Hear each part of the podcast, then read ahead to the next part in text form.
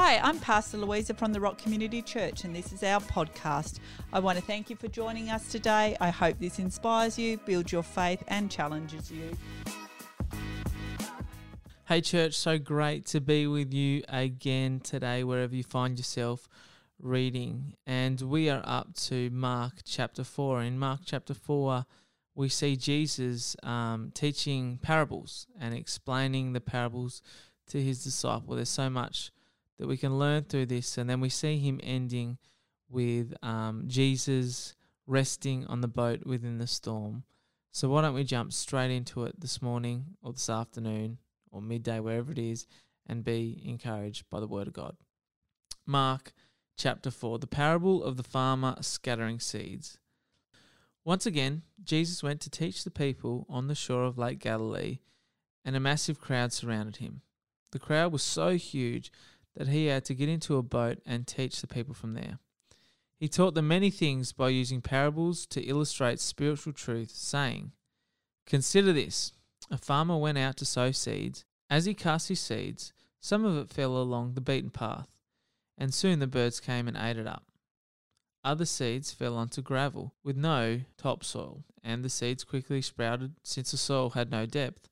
But when the day grew hot, the sprouts were scorched and withered because they had insufficient roots. Other seeds fell amongst the thorns. So when the seeds sprouted, so did the thorns, crowding out the young plants so that they could produce no grain. But some seeds fell onto good, rich soil that kept producing a good harvest. Some yielded 30, some 60, and some even a 100 times as much as was planted. If you understand this, then you need to respond. The purpose of parables. Afterwards, Jesus, his disciples, and those close to him remained behind to ask Jesus about this parable. He said to them, The privilege of intimately knowing the mystery of God's kingdom realm has been granted to you, but not to others, where everything is revealed in parables. For even when they see what I do, they will not understand. And when they hear what I say, they will learn nothing. Otherwise, they would repent and be forgiven. Then he said to them, If you don't understand this parable, how will you understand any parable? Let me explain.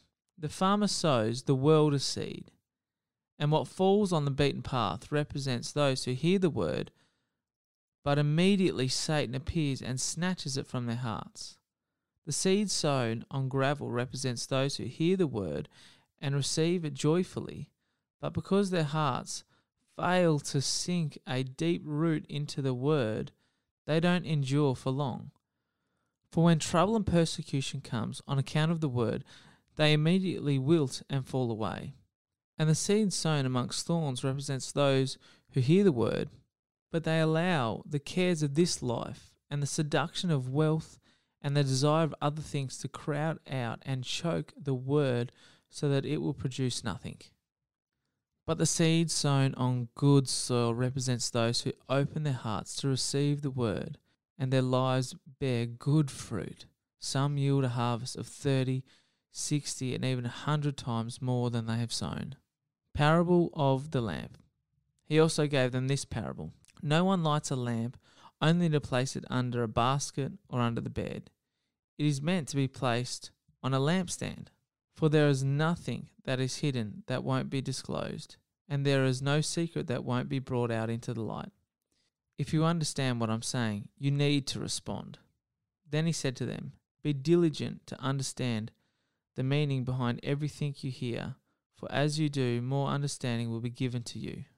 And according to the depth of your longing to understand, much more will be added to you. For those who listen with open hearts will receive more revelation but those who don't listen with open hearts will lose the little that they think they have. The parable of the growing seed. Jesus also told them this parable God's kingdom realm is like someone spreading seed on the ground. He goes to bed and gets up day after day, and the seed sprouts and grows tall, though he knows not how. All by itself it sprouts, and the soil produces a crop. First the green stem, then the head on the stalk, and then the fully developed grain in the head. Then, when the grain is ripe, he immediately puts a sickle to the grain because the harvest time has come. the parable of the tiny mustard seed. And he told them this parable How can I describe God's kingdom realm? Let me illustrate it with this parable.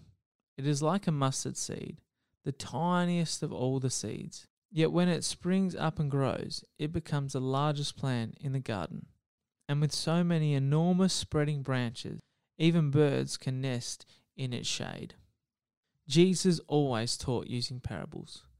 Jesus used many parables such as these as he taught the people, and they learnt according to their ability to understand. He never spoke to them without using parables, but he would always wait until they were alone before he explained their meanings to his disciples. Jesus stills a storm. Later that day, after it grew dark, Jesus said to his disciples, Let's cross over to the other side of the lake. After they had sent the crowds away, they shoved off from shore with him, as he'd been teaching from the boat, and there were other boats that sailed with them. Suddenly, as they were crossing the lake, a ferocious tempest arose, with violent winds and waves that were crashing into the boat until it was all but swamped. But Jesus was calmly sleeping in the stern, resting on a cushion. So they shook him awake, saying, Teacher, don't you even care that we're all about to die? Fully awake, he rebuked the storm and shouted to the sea, Hush, calm down. All at once the wind stopped howling and the water became perfectly calm. Then he turned to his disciples and said to them, Why are you so afraid? Haven't you learnt to trust yet? But they were overwhelmed with fear and awe and said to one another, Who is this man who has such authority that even the winds and the waves obey him? Well, guys, we have just read probably some of the most profound parables of the New Testament.